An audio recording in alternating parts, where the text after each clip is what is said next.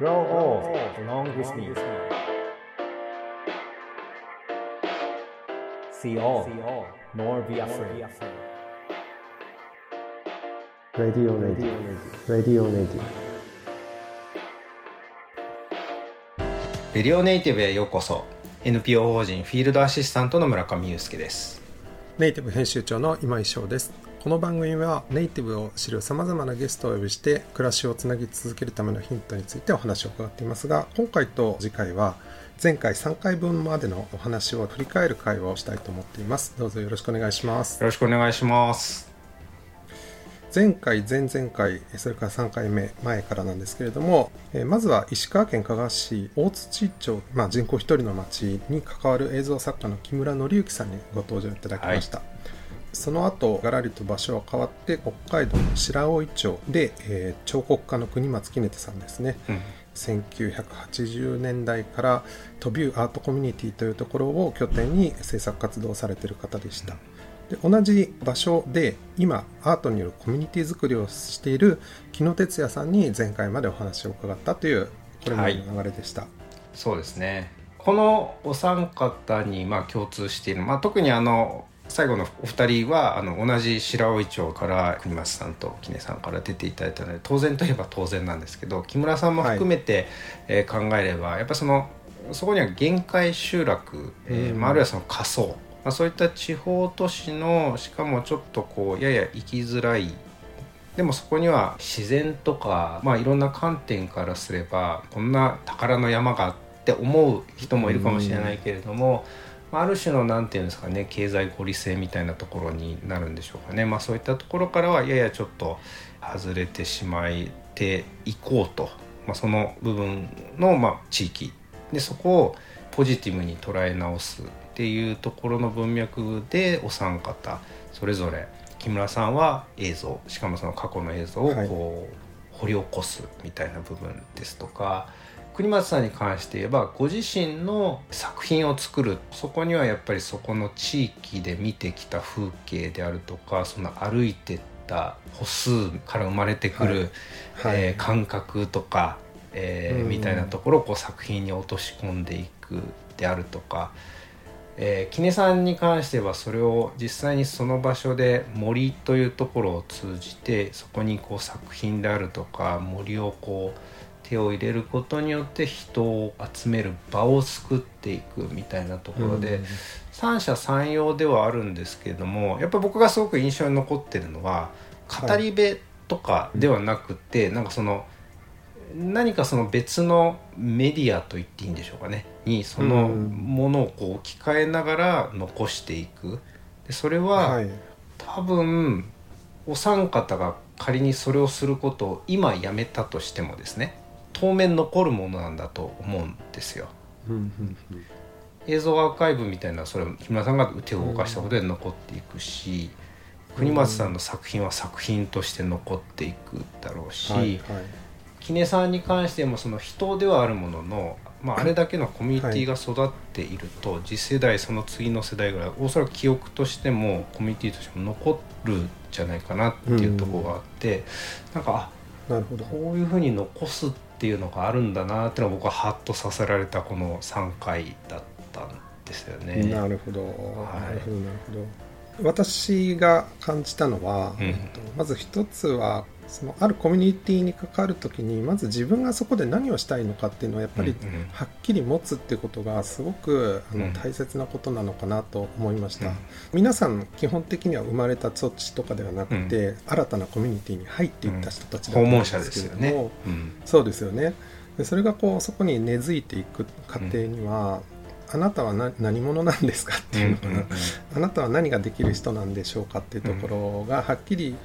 まずその「個」っていう軸をしっかり持っているっていうことがやっぱりそのものに残していくっていう活動もそうなのかもしれないしそのコミュニティ作りっていうところが専門なのかもしれないですけれどもうんいずれにしても新たなコミュニティに住むこと自体が目標だったりとか、あのうんその町に定着することが目的とかではなくあなた自身が何をやりたいのかってことがはっきりされているからこそその地域の人たちもじゃあこの部分できるよねみたいなことがうんうんそこにコミュニケーションが生まれるのかなっていうことをちょっと僕は感じたりしました。なるほどなるほどいや今今井さんがおっしゃったこともその観点面白いなって思うんですが、僕なんか順序が逆じゃないかなってちょっと思ったりもするんですよね。その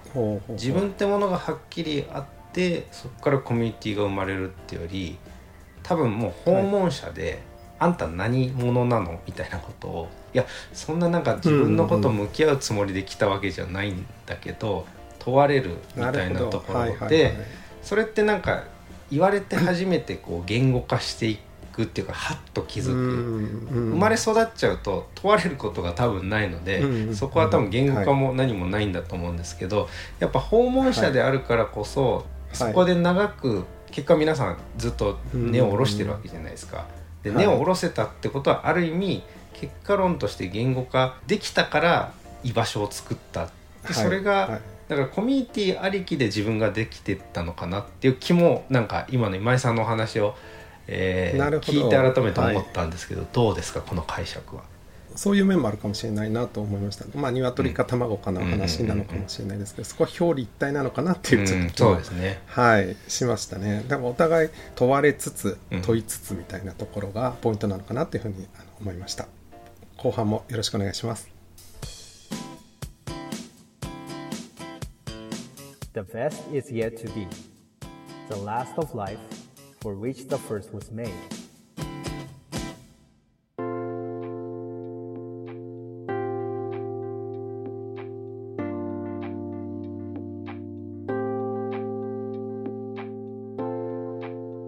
えーラジオネイティブ今過去3回分の振り返りの回ということでお話しさせていただいてますけど前半の方で今井さんがその「個」えそして「コミュニティ」という2つのキーワードを出していただいたんですけど、まあ、その順はともかくとしてやっぱりその「個」そして「コミュニティ」みたいなところやっぱすごく強く印象に残りましたか？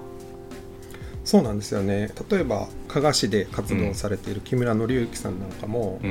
もともとはそのドイツの方にいらっしゃって映像ワークショップと日本語に訳されるようなコミュニティがドイツにあったということでそれにすごくインスピレーションを受けられてうん。加賀に戻ってきたということがありましたし国松さんと木野さんもまさに飛び湯というところを中心にコミュニティを作ってらっしゃるというところが一つ共通しているところがあって面白いなと僕はちょっと思ったんですけれども。あなた何者なんですかっていうその子は確かに大切な一方で、その場所に暮らし続けるにはこの仲間っていうのはやっぱり絶対必要なんだろうなと思って、自分っていうものから少し小さなコミュニティをその場所に、えー居場所みたいなものなんでしょうかね、確保するっていうのがやっぱりこうすごく大切なことなのかなと思いました。でその小さなコミュニティに居場所があればこそ地域っていうか町全体そこへの交流が生まれる、うん。えー木野さんで言えば町に降りていくっていう言い方をしていましたけれども、小さな仲間内だけでとどまるのではなくてうん地域の方につながりをさらに腕を伸ばしていくみたいなことがうんうん可能になっていくのかななんてことを僕はヒントを得たなっていうのなるほど。がすごく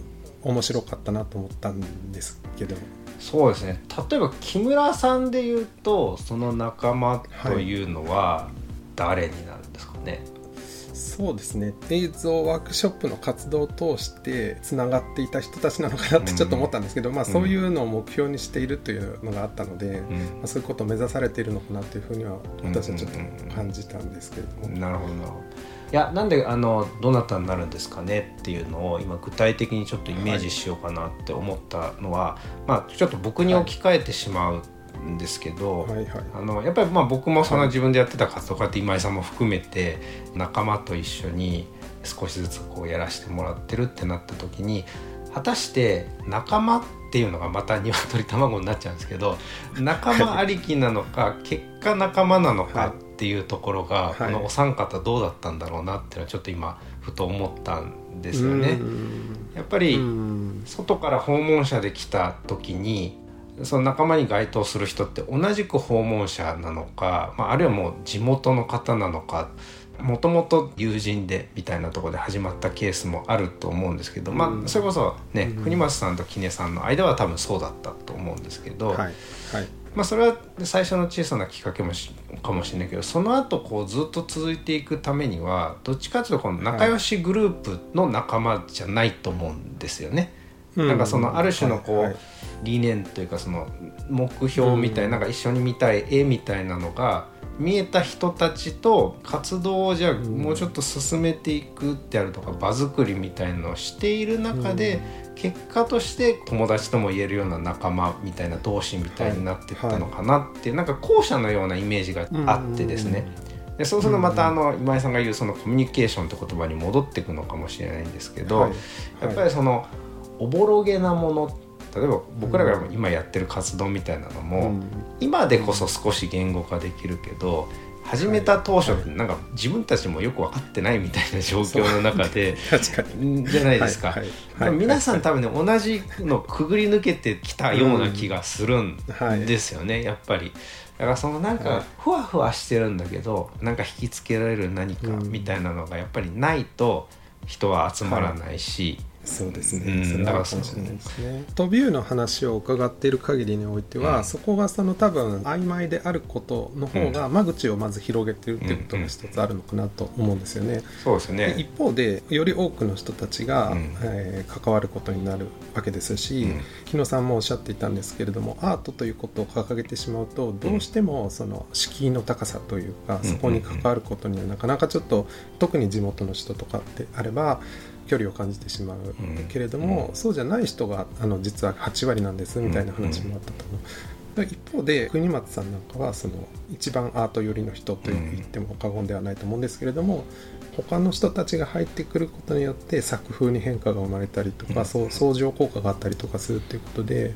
なんかふわふわしてるんですけれども逆にいろんな人が入る余地があった方が、うんうん。うんなんかやっぱり結果うまくいってるんだなっていうのは、うんうん。あのお話を聞いていて結果論としてそういうことを感じたなっていう印象を受けましたね。そうですね。確かにふわふわっていうところも2種類少なくともあって言語化できなくて仕方なくふわふわしてたものとなんかそれこそアートみたいに言い切れるんだけど、あえてそれはふわふわのまま残しておくっていう、まあ、うん2つが少なくともあってやっぱりそういった意味では思い出したのはやっぱり木野さんの話の中では言い切らないとかストーリーみたいなものは伝えるんだけどそれは言い切らなくていろんな解釈があるようにっていうのは多分意図的にしていたと思ううんですよね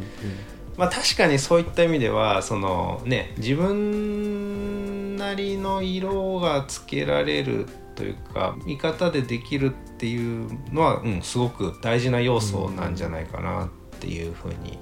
感じましたね。はい、それでは「レディオペインティブ」今回はこの辺で失礼したいと思いますお相手は編集長の今井翔と村上祐介でした。The best is yet to be. また次回お願いします。